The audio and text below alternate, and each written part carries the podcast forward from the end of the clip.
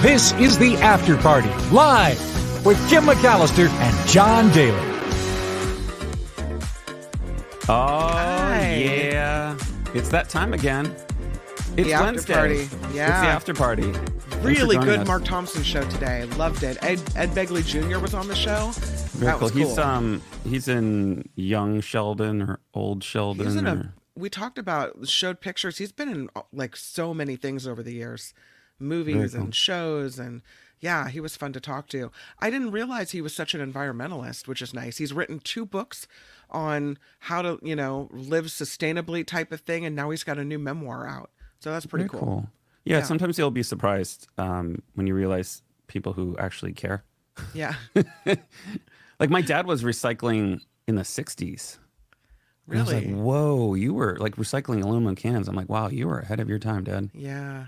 That's well, cool. back then they would actually pay you for them. Right now, it's hard to find a place that they would pay get you the appropriate point, uh, uh, Mhm. appropriate amount. What's really frustrating, not only is the system broken, um, and they shut down so many of the recycling centers, what you'll find is they're supposed to sp- pay you a certain amount, right? Or you you get charged five cents for a small container, ten Yeah. cents for a larger one. But if you turn in like a whole bag, you're being paid by weight.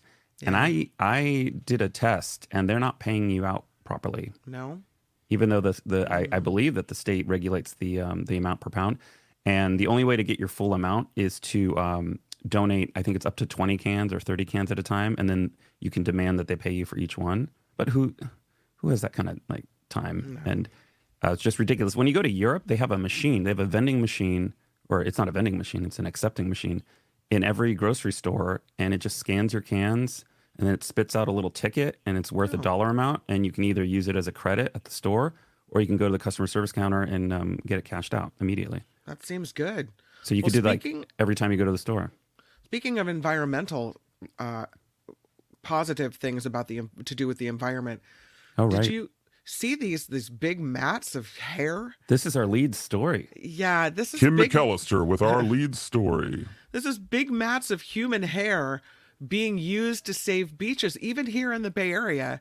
And you can give your Beaches, here's like your as hair. in the ocean. Beaches, yeah. Okay. Beaches, B E A, beaches. What you doing, beaches? Yes.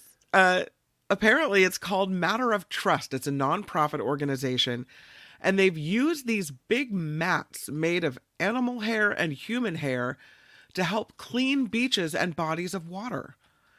Now they're expanding to this project to use hair mats to help restore grasslands in the Presidio and local parks. So it's interesting. The hair mats, though, have attracted moths, which sparked ideas about how putting maybe hair mats around flowers could help them grow, especially because moths might be more efficient pollinators than bees, according to one study. So they say Okay, I was trying to imagine what this looks like. I was thinking like a doormat. It's, it's not of, pretty. It's like an ugly doormat. It's an ugly doormat. Yeah, it's not cute.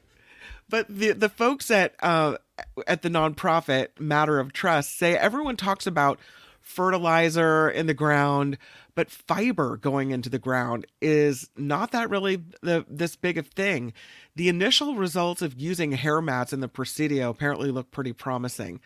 The results of the first pilot study, they planted uh, sections of hair mats and the i guess the flowers and the life wildlife there grew more robustly than in the other areas. So uh it's kind of like mulch mats hair mats and mulch kind of weird to think about your hair being used for something like that but the hair mats can absorb oil and other chemicals from water sources Yeah, that's so what an- Walter's saying here in the comment. I've heard of using hair to soak up Yep. oil. And if there's a spill or contamination, workers will place hundreds of mats in the affected areas to soak up toxic substance substances and then pull the mats once they've become saturated with what you don't want. So they used, I guess, hair mats to clean up the bay after remember that uh Busan oil spill in the bay? Oh right, yeah, yeah. Yeah, they used hair mats there, uh, where th- uh, gallons of thousands of gallons of oil went into the water, and the surfers helped distribute these mats, hair mats. Bruh. Bruh. Yeah, they did. They used more than three thousand hair mats over several days.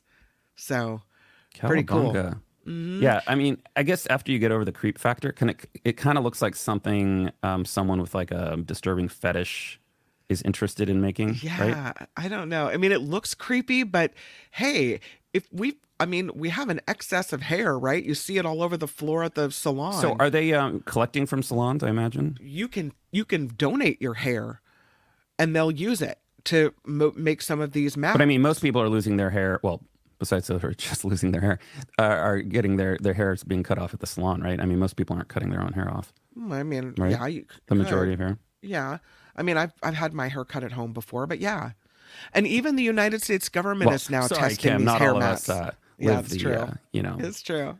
the newscaster lifestyle. Yeah, well, hey, hmm it happens. It's a creative way to clean up these spills. Now it's a creative way to uh, to handle what growth in, in park settings and etc. And so it's cool. You can make it a positive impact on your planet for uh, to become a donor of matter of trust, so they can use your hair to better the environment. So I imagine they have a website. They do. Um, it's matter of, HTTP. No, you can matter of it's matter of trust. They have an online platform. You can look up matter of trust, and uh, yeah, don't think- Matteroftrust.org. Is it? Is that what it is? Yeah. Matteroftrust.org. Mm-hmm. So good. Very cool. Yeah, Yeah. and they have information on uh, donating And you- hair. and your Fur hair can or be- fleece.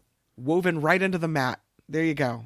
Yeah, you can donate a lot of things. That's pretty cool. So matteroftrust.org Mm-hmm. uh, if you want to uh, check that out and get the details. Very cool. Uh, Yeah. Well, thanks for joining us. Um, our new request this week is to ask you to leave a review and rate us on uh, your podcast platform if you're listening to the audio podcast, or even if you're just here on YouTube and you want to help us out. The top two are Apple Podcasts and Spotify. That's where most people go. So if you can leave us a hopefully positive uh, re- review and rating, that will help um, broaden the visibility of the show and help us um, help us grow it, like hair. And we want to grow it Like really hair. long, luxurious and long. That's right. So thank you. Let's go to animals because we've got this sheep loose on the highway that ends up taking a ride in a squad car. That's what happened. oh no, Kim! It's another animal escape Eh, story. Oh, another I'm one of these. It didn't make the thumbnail, but we love it anyway. Is your eye rolling? Or eyes? I think you have two. this happened in Cambridgeshire in the UK. This sheep was spotted wandering a little too close to highway traffic. They got a lot of calls from people worried about this guy Oh, on the side of the A1 in Buckden, and they were concerned that this sheep could wander into traffic. So yeah, that's not the A1 there. A one's like an actual like interstate. they found this woolly jaywalker. you like that? Oh, woolly jaywalker. And they loaded him in the back of the patrol car to be taken in for processing. Oh, this is adorable. They say he was a bit sheepish Ah, as we herded him into the police car and off the road before taking him to a nearby farm so he could be scanned and returned to his rightful owner. No injuries because of the sheep. The sheep is fine. Everybody's okay. But the police say it's not every day we're called to herd sheep. So, yes, the prodigal sheep returns home. There he is. very cute. Um, Back in I'm sorry to burden you. you with another animal escape story. No, I'll take it. Okay. Um, next up, this is, I think this is kind of funny. Um, this is a bear story. You know, we, we cycle between bears and deer and Sure. sheep, apparently. Um, this big bear emerged from a small vent. This is like a vent hole in the side of a building, I think inside of a house in North Carolina. Um, wildlife officials in North Carolina are reminding residents to be bear aware. Are you bear aware? I I am now. um, after a large Bruin was caught on camera squeezing out from the home's small vent opening. Now, check out. We have some video here. Look at this. This is a this is a large bear, and he is struggling to get out of this vent hole. So maybe it's like a old Only dryer. you hadn't had that last pot of honey, it might have been an easier Yeah. fit. It looks like maybe it was like a exhaust, maybe uh, vent for a dryer or something like that, or air. Man, No, this that is looks very, painful. This is very impressive. He is a Wow. large bear, and he managed to squeeze through this small opening. The commission did not say exactly where the video was filmed. What initially appears to be a pile of brush, a crawl space, or a hollowed out tree may actually be the winter home of the bear and possibly its cubs. According to wildlife officials, if disturbed by humans, a bear may, in, may be inadvertently flushed from the den. And if it's a female bear with cubs, she may orphan her cubs if humans do not leave the area immediately. Oh, that would be sad. Um, That they recommend incredible. they recommend residents who discover bear dens to remain calm, leave the area quickly, quietly, and do not disturb the den for the rest of winter season. so they got your house for the rest of winter. If they're, if I they're guess in- so. If they're under your house, uh, yeah, just No, uh, move out. seriously, like how did that thing fit out of that hole? Right. That's a drop right there. But seriously, I don't That's what she said. understand. Yeah, that's crazy. That that I I think that's the craziest video I've seen in a while. I mean, the bear is, and the hole is. Yeah.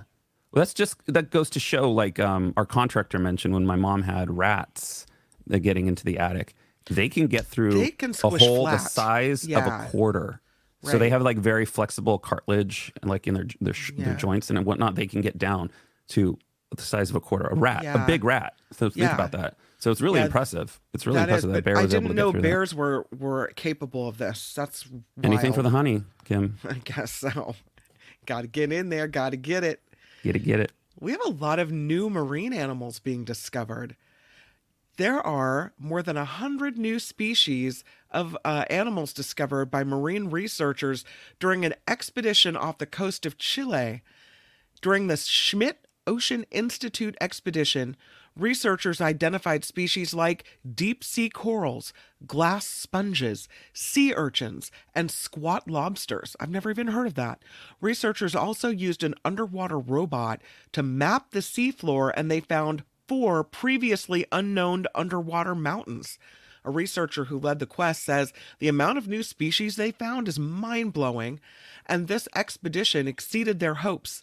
The Schmidt Ocean Institute says a second expedition is launching this weekend. I mean, we hope maybe you find one or two, but a hundred new species found? There's so much we don't know about the ocean. This is incredible. Yeah, they say there. Um, we know more about space than we know about the deep, deep sea. Um, Wow. You know, trenches and, and animal life down there. Very cool. Pretty crazy. Um, we have a little more housekeeping. What should people do, Kim, if they like the channel? people should click likey and click subscribey. It's free. so please click the thumb thumbs up button and then subscribe to the show. It does us a favor uh, because it helps with the whole how YouTube promotes the show and where it goes and helps us grow. So Yeah. please click like and subscribe. We would appreciate it very much. And if you could share the show on Facebook or if you're on X, I know a lot of people aren't on X, um, it, but if you're there, if you could share it there or any social media platform to get to get the channel out there, we appreciate it. Um, next up, Kim, I found a fast food follow up for you, a, Oh. a FFFU. At FFFU. Wendy's was going to increase surge pricing. Were they yeah they were accused during- they were accused of calling it surge price. They were accused of it being surge price like Yeah. Uber. they were going to increase prices during popular times like lunch hour, right? Rush hour. Now they're saying, wait a minute, we have no plans to raise prices during the busiest times at restaurants. They're clarifying now their whole It was a misunderstanding. surge pricing thing. Yeah, they say we're not going to implement surge pricing. Uh, we didn't use that phrase, nor nor do we plan to implement that practice. It was interpreted like that. They say they're going to invest about $20 million to launch those digital menu boards at all of its restaurants by the end of 2025. Uh, and 10 million over the next two years to support digital menu enhancements globally. And it could allow them to change menu offerings at different times of day, offer discounts and value officers uh, offers to customers more easily, particularly in the slower times of day. Speaking of So- particularly, uh, Murphy saying that particular picture does not look appetizing. No, thank you. That's not the prettiest picture, but I will give them credit. Um, their burgers taste better than McDonald's, like I said yesterday. Um, that's not the most appetizing photo, but I think the secret is they're probably worse. I'm, I'm this is alleged. Just my guess is that they're probably worse for you because they're very greasy. I think they have more fat content in the meat. That's just my guess. We have they are they are more they are more uh, delicious. We have another follow up as well. Remember, we mentioned that the CEO of Kellogg was saying eat cereal for dinner. If things are too expensive, don't worry about it. Go get yourself some cereal for dinner. Oh, did you talk about that on another show? Yeah, we did. Oh, um, well, CEO of Kellogg, uh, he's facing backlash now for suggesting people eat that cereal for um, dinner. Uh, so this is Gary Pilnick, uh, Mr. Out of Touch here on the right. Huh. And he appeared on Squawk on the Street on CNBC, uh, which is a great show if you're interested in following the markets. And um, as you can imagine, it didn't go over well. He was responding to a question regarding how high food prices and how more than 11% of disposable consumer income goes towards purchasing it, according to the most recent data uh, at the Department of Agriculture. Uh, so, this clip from the interview is making its rounds online and has been met with what you could imagine dissenters seeing the irony in Pilnick's proposal. Quote, the cereal category has always been quite affordable, and it tends to be a great destination when consumers are under pressure. He said, if you think about the cost of cereal for a family versus what they might otherwise do, that's going to be much more affordable. We're talking, we, we talk about making sure that we have the right pack at the right price in the right place. So having a different size pack that'll be a different price point, that'll take some pressure off the consumer when they're shopping. So uh, those are some of the things that we're doing. But in general, the cereal category is a place that a lot of folks might come to because the price of a bowl of cereal and milk with fruit is less than a dollar. So you can imagine why a consumer under pressure might find that to be a good place to go. And um, he said, greedflation is forcing families to make choices like eating cereal for dinner to save money. Dude, like, where's his PR person, right? And so, if- as you imagine, um, comments like "f this s" uh, were all over um, uh, X. Um, his annual salary is a million plus, up to 4.4 million in bonuses. It's tone deaf, wouldn't you agree? It's a pretty nice, uh, it's a pretty nice salary. I'll take that. He probably felt really proud of himself when he said, Oh, that. yeah. Oh, look what I'm I helping managed. to-" people. Yeah, yeah. comments were uh, more comments such as absolutely disgusting eat the rich uh, people don't have dinner we're starving. Ceo then just eat cereal. People but they're expensive. Ceo we hear you we're making the pack smaller so it costs less. Which is true. I told you the uh, other week i went to you know i just autopilot buy things at costco and i realized the two pack of cereal is like $10 Yeah. i'm like wait a minute. That's not that's not a bargain. I mean it's it's how much it costs now but it's not like that's not a good deal Well, I think when you buy it at Costco, you get two bags in the box. So maybe, Yeah, you get two bags in the yeah. box, but still, that's five dollars a box. Like that's not really. That's like, isn't that the regular price of cereal now at Safeway? I mean, maybe it's a little bit bigger, but it's not like a huge cost savings. Is my point. Um, I mean, who's going to be happy about this? Oh, we found the one person happy about this. This cute little kid. That's so funny. Kim, do you see him? Gotta like some cereal. Yeah, he likes some cereal. Um, meanwhile, uh, the folks at uh, PepsiCo have come out. Uh, did you guys talk about this? Asking No. consumers to get creative with their carbs. At an industry conference in Florida last week, their CEO, Ramon Laguarta, said that he hoped consumers would use salty snacks such as Doritos and Rold Gold pretzels as side dishes and ingredients in their meals, extending the purpose beyond the midday or late night munchie. Uh, Taco Bell consumers are no stranger to Doritos for dinner because they have those Doritos Locos Tacos Right. um, because Pepsi owns um, both companies. Pepsi wants to take the take this innovation further. At last week's Consumer Analyst Group of New York uh, conference, PepsiCo presented a nod to the Mexico City street food Dori, Dora Locos or walking to- taco. Dora Locos, right? It's called the walking taco. It's an open bag of tortilla chips topped with cucumbers, lime juice, and chamoy, among other ingredients. Last year, Doritos posted a, a recipe on TikTok for sweet, sweet, uh, spicy chili chocolate chip cookies Oh. uh, using the eponymous Doritos flavor. Um, yeah, so you know what? You know, we talked about how these foods are made from uh, uh, their pre-digested uh, materials, right? Yeah. The other, uh, I think that was last week, right? Processed food, right? Processed foods, yeah. So that's what you should feed your kids for dinner now. I have an update, an unscheduled update on Chlormequat. Remember that? How could we forget that was the oatmeal? Um, That was the oatmeal thing. tainted oatmeal. And so I we had a big discussion last night and looked it up, and the study was involving giving chlormequat to rats, I believe. And in looking at the study, they gave these rats an enormous amount of it. And so it seems like my husband majored in biology and is good at looking at scientific studies. He said it looks like in order to be affected by the pesticides in I mean, I don't want to eat any pesticides, right? Who what who does? Why not? But in order to be affected by it, you would have to eat an awful lot of it. So I just want to throw that out there in case, because sometimes you, you see these headlines and it scares the crap out of you, Yeah. right? But just to kind of temper everything a little bit, like you would have to eat an awful lot of oatmeal in order But if to. we're eating little bits of plastic and we're eating little bits of pesticides, Right. I think at some point Who there's a wants any of it? possibility that you're going to reach a reach a critical mass of things interfering with your endocrine system and whatnot. Not, I'm not a doctor, but No. I, I don't think I don't think even a little bit is okay if we can avoid it because Yeah. it, it's going to build up in your I mean, that's my thought. Who wants it? But if you have been eating a lot of oatmeal, maybe you have oatmeal every day for breakfast, that's not going to maybe affect the, you know, reproductive system like you would have thought just by reading the headline of the story, right? You have to, re- sometimes Well, you have to really have to be- dig into the meat of it the will have to study. be it will have to be studied over Yeah. time, um, and hope and unfortunately Yeah. by then probably it'll be too late.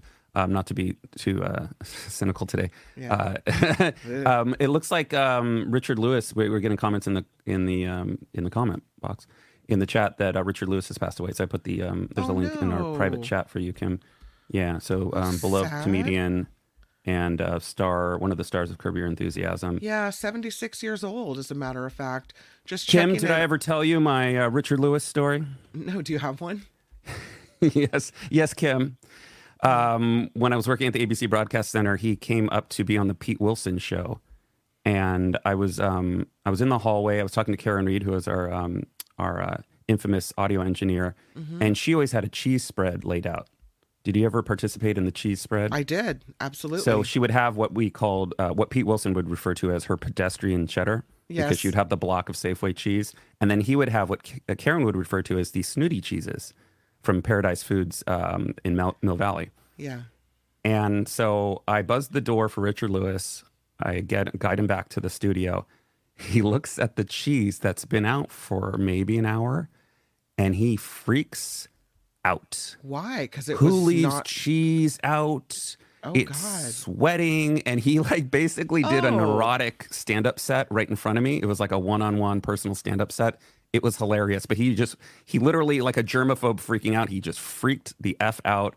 Um, it was really funny. So that's that was that. Kim, that's my Richard Lewis story. Oh my God. Well, Richard Richard Lewis has passed away. Yeah, uh, 76 sad. years old.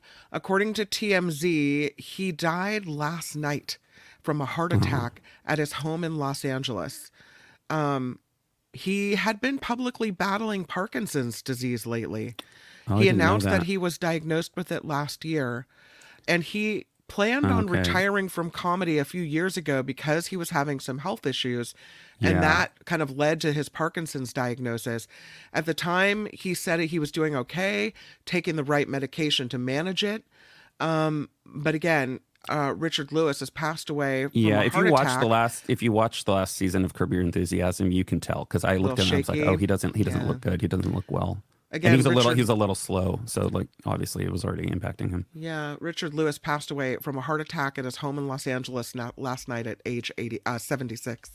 So, That's sad. What a talented guy. Um, Yeah. And remember, don't leave your cheddar out for two hours no. because you never know when a hilarious stand-up comedian might come by. Yeah. Um, next up, we have um, Snakes. snakes. Are they on the plane? Are they on the plane yet? Or are they waiting? Uh, I, these snakes are not on the plane. Okay. But why are there so many snakes? This is the question.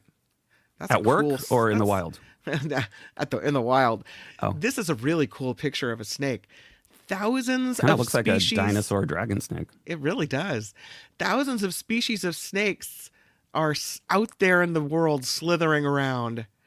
And researchers now think this is because of a mysterious singularity event. hmm Despite being nested within the same branch of the tree of life, they say, snakes, incapable of unhinging their jaws, delivering a venomous bite, stand out from other reptiles. New research sheds light on how unique they are.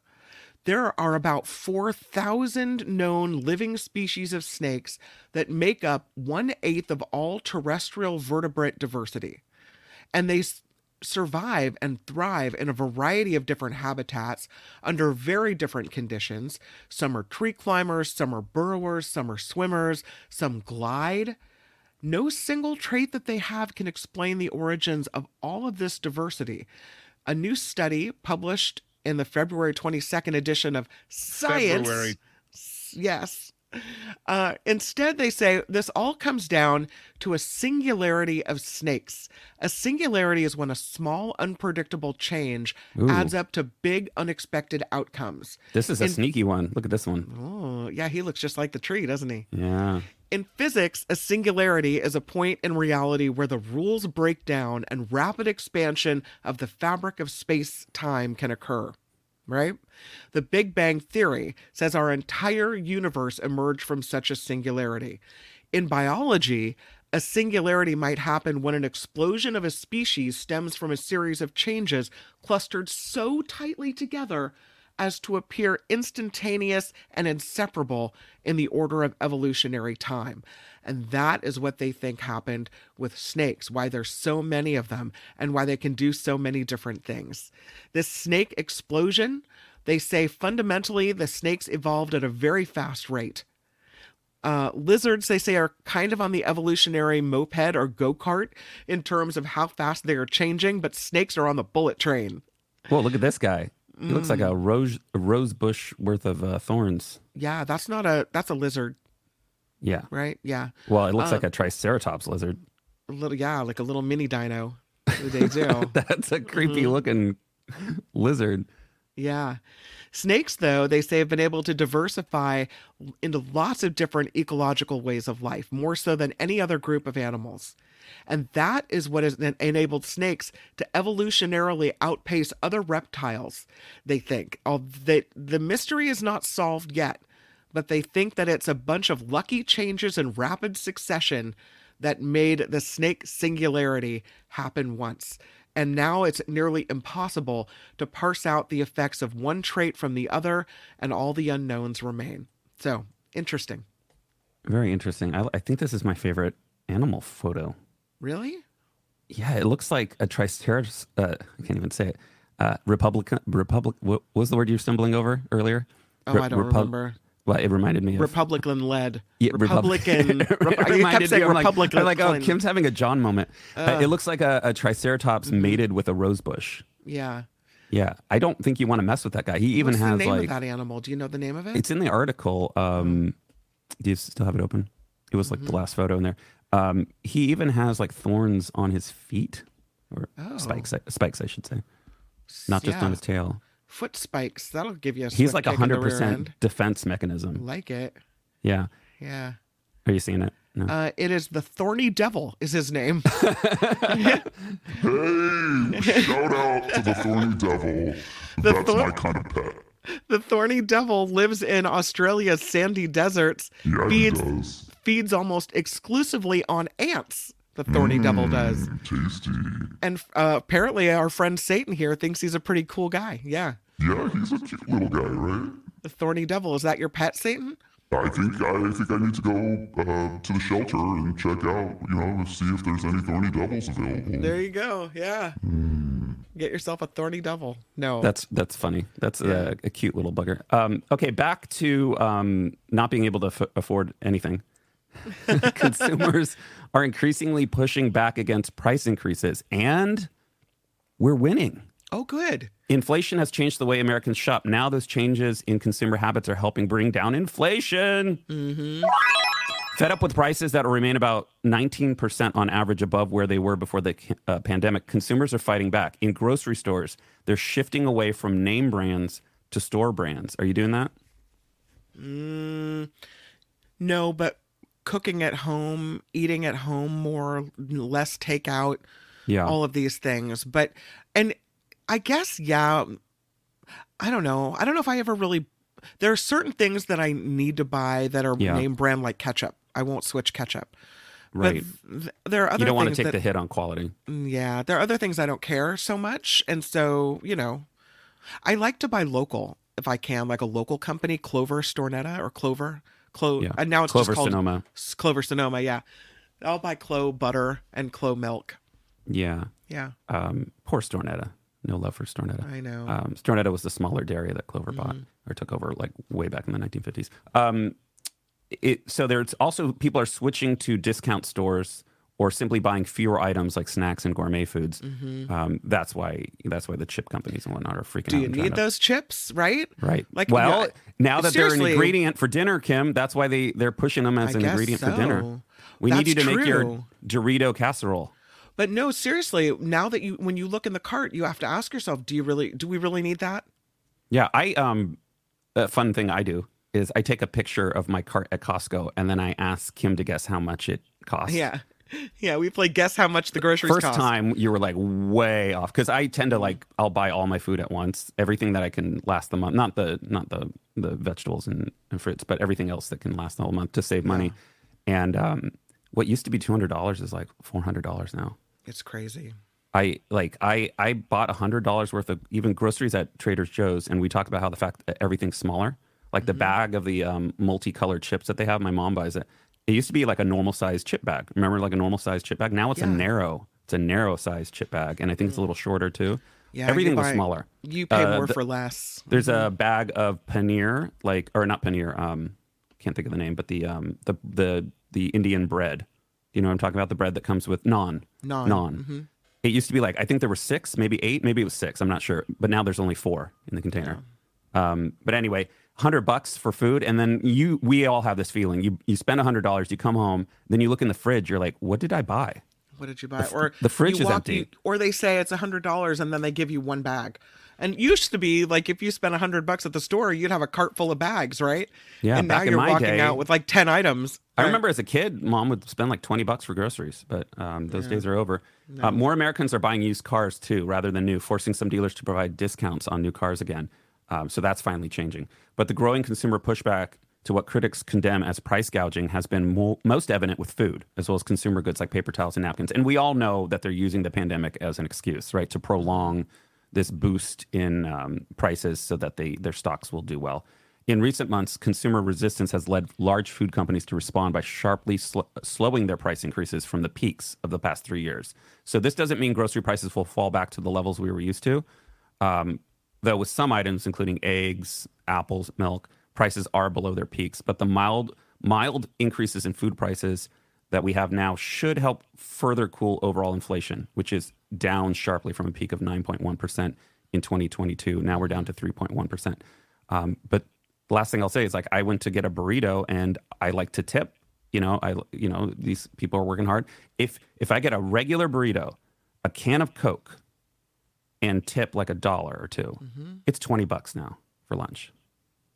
Like that's too crazy. much. You got to go out to the outer Richmond with Katie. She says they've got so many wonderful independent produce stores. She bought two lemons, two bunches of green on- onions, and a large head of garlic for less than three bucks. Oh, Pretty Very good. cool. Yeah. Let's talk about the cradle of life. You used to, I used to see articles that the cradle of life was Africa, right? That's where all life began.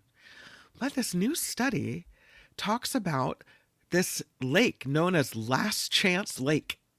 It's in Canada. Wait, is this where people dis- disappear? No, no, it's not where people disappear. Come on. Sorry, that went I went ominous with that. um, there's a study that is centered around this lake in, Ca- in the Canadian province of British Columbia, Last Chance Lake. They say that it holds clues that carbonate rich lakes in ancient Earth could have been a cradle of life. This is a study out of the University of Washington. They've uh, published findings in the journal Nature in January, and they think that what they're talking about could advance scientific understanding of how life actually began. They were looking for specific conditions that people use to synthesize the building blocks in nature, and they think they found a very promising place for the origin of life. They first became aware of this last chance lake as a place to focus their research after literature unearthed an uh, unpublished ma- master's thesis from the 1990s that recorded unusually high levels of phosphate there. And so they went out there to take a look at it for themselves. This last chance lake is no more than one foot deep. It's on a volcanic plateau in British Columbia. It's about a thousand meters above sea level, th- th- 3,200 feet ish. And it has the highest levels of concentrated phosphate ever recorded in any natural body of water on Earth, which is a critical component of biological molecules. Phosphate is a chemical compound that contains the life sustaining element phosphorus, found in molecules such as RNA and DNA, as well as ATP, which is a molecule necessary for the energy production in all life forms. So, the abundance of phosphate at the Last Chance Lake is more than a thousand times more than typical in other oceans or lakes. So, could this be uh, something of significance? Well, yes. They've collected and analyzed water and sediment samples, and they discovered Last Chance Lake isn't just a hotbed for phosphate, but also the mineral dolomite, which allows phosphorus to build up in this environment and formed in response to a reaction in the lake between calcium, magnesium, and carbonate. It's like Science Lake, is what it is. Lake Science. Very Right? cool. You- just triggered a memory from Bio 2, my AP Bio 2 in Oh, um, junior year in high. School when you said ATP, because in, in my head, I remembered this like ditty that we had to memorize for it was ATP, ATP, double bonded O, double bonded O, something like that. Oh, that's cute. You're so cute. Did you ever use those little tricks to like remember yeah, things? on mnemonic devices, absolutely. Yeah. Yeah. So the compounding chemical process, influenced by minerals from the volcanic rock this lake formed upon, as well as a very arid climate, produced the unique concentrations of phosphate. It's a set of conditions researchers believe could have once led to the emergence of life on Earth. Adding credibility to the idea that this type of environment would be favorable to the origin of life. Now, Last Chance Lake is not 4 billion years old. It's only been around mm, probably less than 10,000 years. But they say it's a snapshot of the past that offers scientists a chance to better understand what primordial Earth may have looked like outside of a lab. I love it. Very cool. Um, you know what we need to do, Kim? Oh, it's a time for a little 28 second stop. It's actually overtime, but that's okay. Okay. But um, we need to get to Weird New News Wednesday. Wow, we're here. Weird News. Wednesday. Yep. Weird News Wednesday. It's our premiere Weird News Wednesday. I'm gonna have to practice saying that. Yeah. Um, but I want to make sure we get to the story because we have it in the um, in the description of the show. So I want when we come back, I want to get to the Joe Biden story, and then we can do Weird News Wednesday. Okay. Okay, cool. Okay. We'll be right back on the After Party Live. This is Is the after party live? The After Party Live is underwritten by our audience, and without you, this show wouldn't be possible. For a dollar a day, you could help feed a very moody three year old cat with a taste for turkey and chicken. Every day across this world, cats go 30 minutes without food and don't know where to turn. Any dollar amount is appreciated and it all adds up.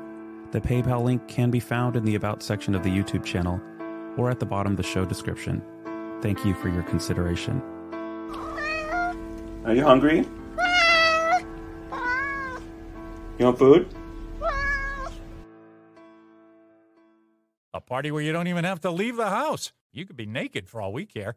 The after party, live. Oh, Archie. Archie has Alright. been a very good boy for three weeks, so Nice. I will be rewarding him with his afternoon treats. That's beautiful. It's beautiful. We do Tell- want to thank someone else, um, Oh. someone who sponsored Travel Tuesday, but also their regular contribution came in today, the monthly contribution. That's Karen K. Yeah, Karen K. Thank Karen you, thank K, you, our thank ongoing you. contributor. Thank you so much, Karen. You guys, You're are so really nice helping to us out. We appreciate Yeah, that. We appreciate it. Yeah, so we, um, you know, we talked about reaching a fundraising goal yesterday, and I thought we were close. Uh, we're relatively close, but we're four hundred dollars away from our monthly goal. Um, so if you'd like to contribute, um, PayPal is the best way to, you know, give us the biggest chunk possible. If you want to make a one- one-time contribution, something I should point out: you don't have to have a PayPal account. A lot of people think you have to have a PayPal account. You don't. If you click on that that link in the description, you can use a debit card or a credit card for a one-time transaction, and we'd appreciate it. Archie said, or Luis says, Archie is still the huge soda of cats. yeah. Five bucks for the arch. Thank you so much, Luis. Thank Very you so cool. much. Um, this Joe Biden story, uh, we've been rolling this over a couple days, and the only reason I'm putting this in is because it's kind of disturbing. Wouldn't you agree, Kim? Yeah, you know what? I don't want to say age will um ca- affects his, his job Keep it real, office. Kim. Keep it real. No, but I I don't. It's like hearing your grandparents talk about sexy time. Do you really yeah, want Joe Biden says good sex is key to long-lasting marriage. um, a book on U.S. First ladies claim. Uh, president tamped down, but get this: the president tamped down on his public bedroom de- declarations right ahead of winning the presidency. So it looks like this this was in development before he became president. President Joe Biden has joked to aides that the key to a long and lasting marriage is good sex, according to a new book about the nation's first ladies that casts spotlight on his 47 year uh, 47 year romance with Jill Biden. It's called American Woman: The Transformation of the Modern First Lady from Hillary Clinton to Jill Biden, and it was authored by New York Times White House correspondent Katie Rogers, and it comes out this week. Uh, the the part about sex takes up only a few paragraphs in the 276 page book, but it's already generated headlines. Rogers writes that Biden opted against running for president in 2004, a decision punctuated to aides when Jill Biden entered the room wearing a halter top with the word "No" scrawled on her stomach. Uh, Joe Biden, now 81, told a group of supporters that uh, that year had he had little interest in running for president. I'd rather be at home making love to my wife while the children are asleep. Um, why are you saying that publicly? I, I don't think it's about age, Kim. I think it's like I don't want to hear any politician say that. Do you? Right? To me, you're muted. It, it's you're muted. You're still muted, Kim. Can't hear you. Still can't hear you, Kim. Can't hear All you, right. Kim. I said Joe's got a little mojo. That's nice. They're adorable. I don't. I don't want any of my politicians talking about like making love with my woman. Like, come on, dude. What's interesting is, and I think that um, Ms. Organic is right. Uh, they're not as sexy as the Obamas. Why would it be? I mean, you know, the Obama Obamas were dancing. You know, they would dance. I don't want Obama and- talking about sex either. I, mean, I I'm not a prude, but I just I want my politicians to be serious and uh, you know, a little appropriate. Mindy Especially says, "I'm glad. kids." I'm glad Grandpa's got it going on." That's right.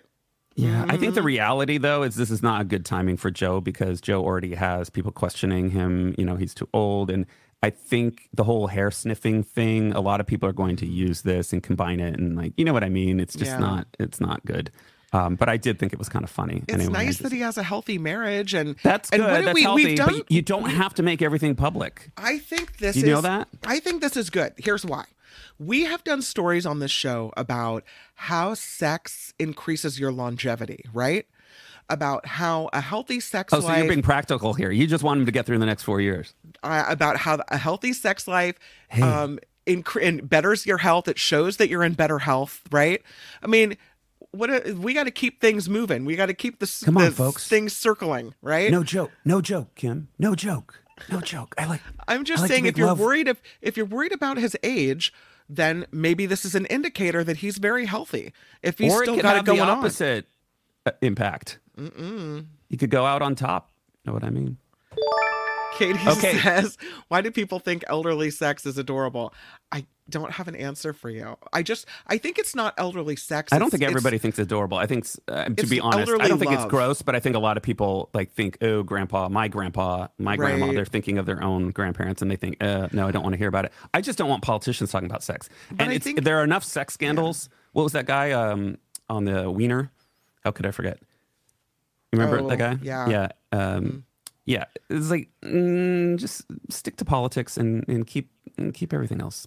But this isn't a scandal like that. This It's is not a scandal. That was It's- gross and that was illegal and that was a scandal. No, I'm not This- saying it's the same. I'm just saying uh, let's leave that. out. There's enough of that. Let's just leave out the talk about sex. Like you're a politician, stick to uh, the no, issues it's that part of human life. What's wrong with it? Don't be such Um, a it's- prude. I'm being honest. Like uh, President Biden talking about sex sounds creepy because he unintentionally has a creepy delivery when he does that whispering Mm. thing. Hey, and you know he just awkwardly like looks in the camera. Like I'm just being practical about the fact that conservatives are going to use that, and it also Yeah. is a little off-putting. So I hope they don't, and I think it shows he's more healthy. So I say go go get it. Okay. Kim disagrees with me. That's fine. That's Yeah. why um, they make chocolate and vanilla, sometimes That's strawberry. right. Go get all the sex you can get from your wife. Yeah. Okay. Yeah. It's time to do it. Um, we don't have an intro yet, Okay. and we'll have to develop one. But it's time for Weird News Wednesday. Weird, Weird News There Wednesday. There you go. This What's is up first, really this is really weird.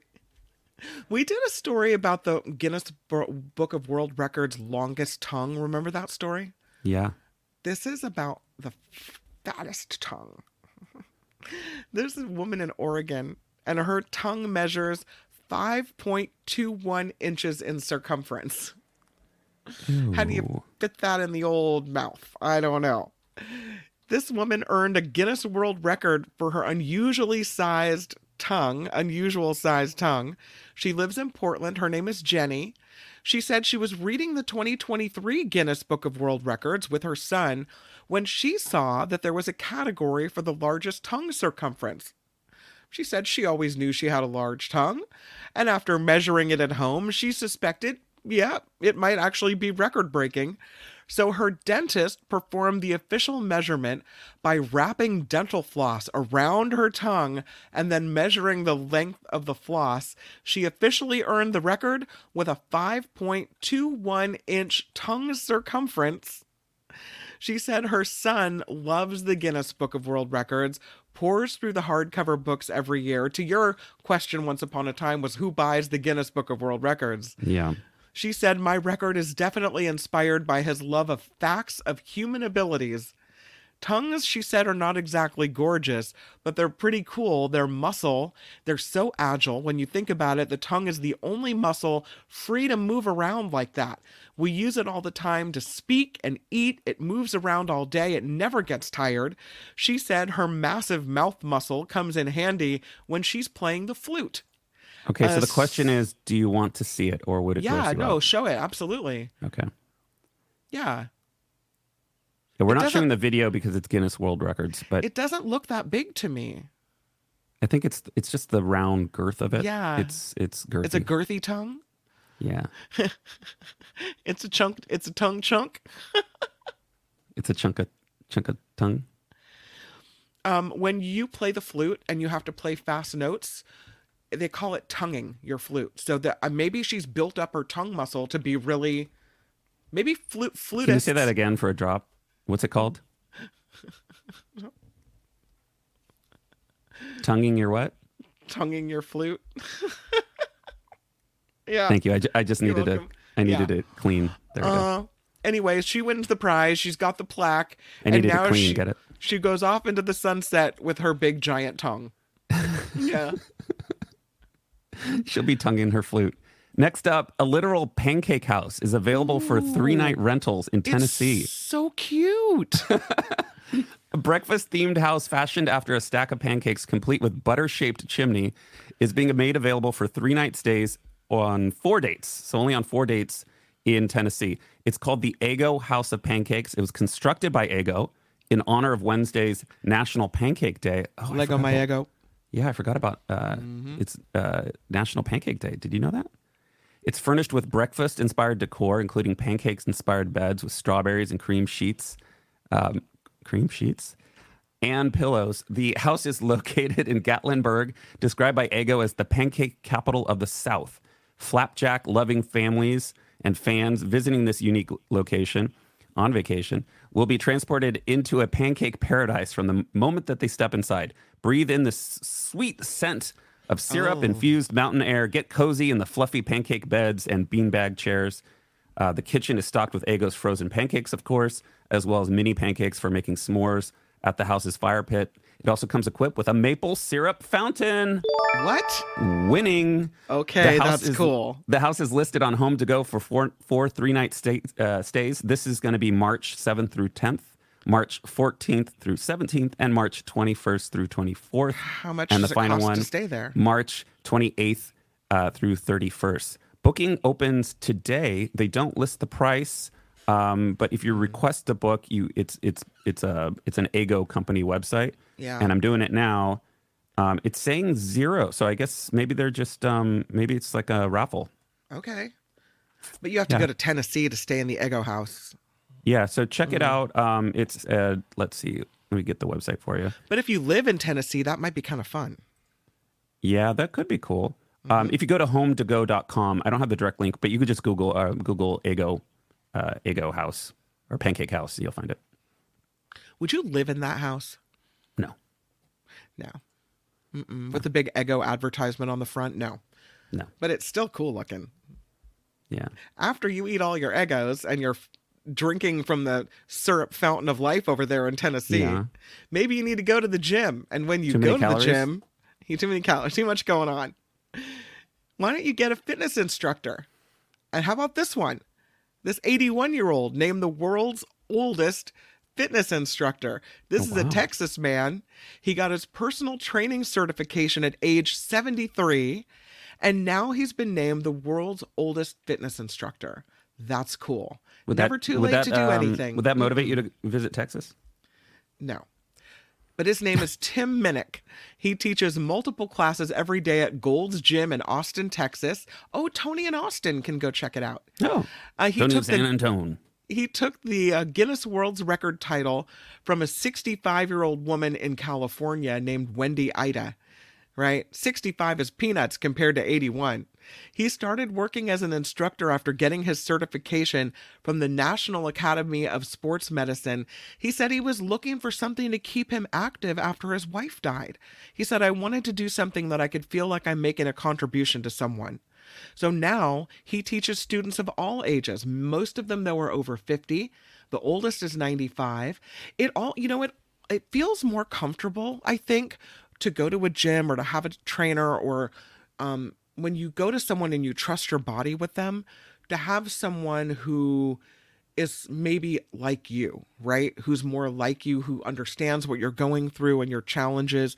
He said, We start losing muscle when we're 35 years old or so. And unless you act to keep that going, by the time you get to 75, you're not in good shape.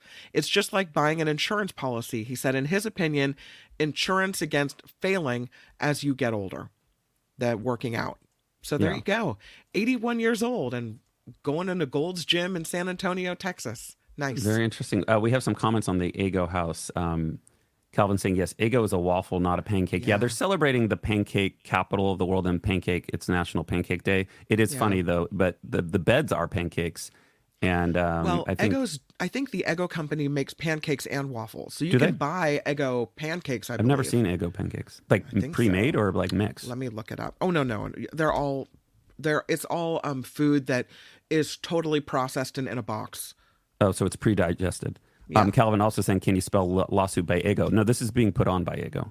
So this is Yeah. the Ego, Ego company or whoever owns Ego. Um, yeah, they have Eggo pancakes at Target. Talk about lazy. Um, What if you didn't want to make your own? If you don't want to make your own pancakes, Well, if you want to have pre-digested Hey. pancakes in your kid's stomach, then go ahead. We all you, you have the information now. You can make your own decisions. you're very judgy about people. I'm just being real. Like, I, if you care about your kids, and like, how hard is it to make pancake mix? I don't know. You're the one who said you ate at Wendy's sometimes. Sometimes Some once a month, Moder- everything in not once a month. Actually, less than once a month. I I would say I go out for fast food once a month. So stop There's judging the me. Eggo pancake buttermilk. They're three dollars and forty nine cents at Target. Look at Right, that. but my point is, if you care about your kids, Yeah. you're not going to take the time to just make regular pancake mix. Yeah. No. Although that's probably make made it out together. of pre- that's Yeah. probably made of pre-digested food. Anyway, okay. Yeah. There's no there's no way unless you're going to make it from scratch. There's no way to win. Yeah. Um, uh, I was lucky growing up. My mom made ham, ham uh, pancakes from scratch. Of course. Yeah, Swedish absolutely. Swedish pancakes. Um, Yeah. A Maryland couple. Moving on, John. Moving on. Uh, a Maryland couple attend a record-breaking 135 con- concerts in one year. Can you imagine? Oh, That's a lot. What all they do is go to concerts. This is a Maryland couple, and they showed their enthusiasm for live music when they broke a Guinness World Record, of course, by attending 135 concerts.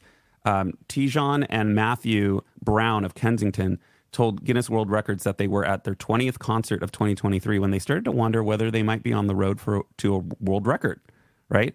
As we were soaking in the music, energy, and joy of being in the audience again, a thought struck us. Could this be a world record? We got really excited. The Browns spent a total of $18,407.24 on concert tickets over the course of the year with an average ticket price of $68.17. He says, I um, guess they've got a lot of extra money to throw around, right? yeah, apparently. Um, He said, money comes and goes, but the joy, excitement, and connection we felt at these concerts will stay with us for a lifetime. These experiences have enriched our lives in, in ways that money can't measure. So, in our view, every penny spent was well worth it. Some of the concert, you might be wondering who they saw uh, Beyonce, Lizzo, Pitbull, Sam Smith, Billy Joel, and Stevie Nicks. Oh, okay. Um, really quickly, I want to tell you a funny Sam Smith story. So my friend is a DJ at a at a big bar club in San Francisco. And Sam Smith had just finished up recording an album with Kim Petras in LA and came up to San Francisco. And so he had his entourage, he had his friend, and they're at the club that my friend is DJing. And normally a star will not come up and request their own music, but their friends will, especially if they have the VIP section. Right. Right. So the friend comes up, asks asks her to play one of Sam Smith's songs. And something that's only happened like three times in the history of the club, the entire sound system crashed as she started to play his song. Oh no. Can you imagine? I would be mortified. That's that's a bummer. Wow. Yeah. Pretty crazy. Last story in Yes. the weird news Wednesday pile up here. this man modified this ride on car toy to reach 92.24 miles per hour. what? I mean, because he could. I don't know why. He's an electrical engineering student in Germany. That's why. And so he took this toy car that is meant for a child to ride and he modified it. And his name is Marcel Paul. He goes to Fulda University. He's uh, an electrical engineering student and applied sciences. Sciences. He worked for 10 months on this, did research modifying this toy car into a high-speed electric vehicle. Yes. He said his goal was to exceed the 88 mile per hour threshold required for time travel in Back to the Future films. So he took his finished car to the Hockenheimring racetrack and he was clocked at a speed of 92.24 miles per hour, fast enough to earn the Guinness World Record for the fastest ride on toy car. Yeah. I mean, Wow. he exceeded 88. We'll give him that. Yeah, yeah, yeah. Can you Um, imagine though? I mean, look at the way he has to sit on it with his feet touching the ground. well, then he know- also leans back when he's actually going at full. I think this is when he's breaking. But when Where do you actually put your feet? um, he he sticks them out like while he's going at full speed. So I think this is towards the end when he breaks. Um, when he's going full speed, you can see there on the bottom right. Oh, like a That's the luge. posi- yeah, like a luge. But um, I, I can't play the video because it's copyrighted. But in Mm-hmm. the video, and it's all in German, so it would have made it difficult. But you, he explains. I got from the gist of it just watching it that he explains how he breaks. He actually uses his shoes, and then they cut to a picture of his shoes and they're holes. Like he burns through a pair Oh. of shoes breaking. Well, I guess you would have to when you're going 92 miles an hour. Yeah, so you can see there. It looks like he's putting his feet down to start to break. Yeah, pretty crazy. That is crazy. That looks very dangerous. Yeah, I would not recommend it. No. So that is Weird News Wednesday, um, our uh, premiere. I like Weird News segment. Wednesday. so we'll work on it. We'll Yes. improve it. Hopefully, we'll have an open. Maybe Kim will get a graphic together. and We can do a. I have to find another character. Like it. Uh, Lori was saying it's good core exercise. Your feet up, your feet out, right? Yeah. Right. I mean, it's a little risky, but um, yeah, that's pretty cool. Um, do you want to jump up to where we were? We had a story about migratory animals. Oh, migratory animals. Fascinating. They're going extinct. Why? Human beings. You're welcome, everybody. Thanks to us, migratory animals are having a hell of a time. This is such a total bummer. But um, humans have altered the earth so much that apparently migratory animals are now facing extinction. Female leatherback turtles among the most intrepid creatures. They make journeys as long as 10,000 miles after they nest to find food in faraway seas.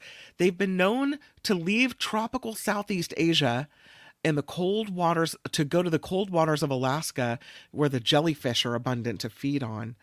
But when they travel this way, this long distance, it means they face threats along the way. Fishing nets intended for other species, poachers, pollution, waters warmed by other uh, by cl- the climate crisis, and it forces them to have to go even further to find their prey.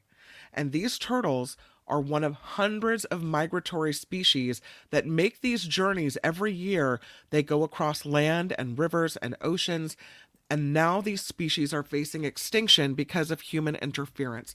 This, according to a landmark UN agency report that was published on uh, February 12th, I think, is when it came out. February. Mm, thank you, Jane.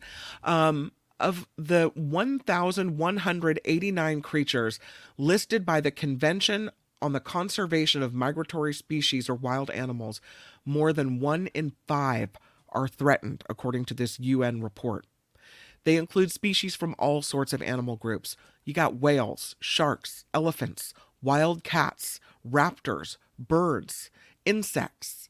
44% of the species listed are undergoing population decline. Most alarming, the state of the world's migratory fish. Nearly 97% of those listed migratory fish are threatened with extinction. This is a big thing. It's the first report, really, um, to inventory and assess the status of migratory species specifically and how they're trying to survive in this world that is being drastically changed by us, by humans. The two biggest threats they found over exploitation and loss of habitat because of human activity. So that's like clearing land for farming, roads, and infrastructure. Those uh, activities apparently fragment the pathways that these migratory species sometimes use, making it impossible for them to complete these journeys. 58% of the monitored locations recognized as important for migratory species are facing unsustainable levels of pressure from humans. Of course, we've got climate change and pollution, also major threats. Warmer temperatures, not only forcing some species to travel farther, but can lead these animals to move at different times of the year. And that means they may miss out on prey or a mate for breeding. So they they do reference the narwhal in this. The narwhals are really cool animals. Um, they're sea creatures. They look kind of mythical. They're famous for their spiraled tusks. They spend summers in mostly ice free coastal areas before migrating south into the deeper Ar- Arctic uh, waters. But as the oceans warm and the annual sea ice expansion happens later and later, some narwhals are actually delaying their journey and they're becoming trapped in sea ice with no opening to breathe through if the ice um, flash freezes in the fall. So that's just one example of a species that's threatened because of, of climate change. Anyway, our migratory species are, are not doing well. Um, we don't want to end on a Debbie Downer, so No, um, why don't we do one last story? This is a story you found. This is the skull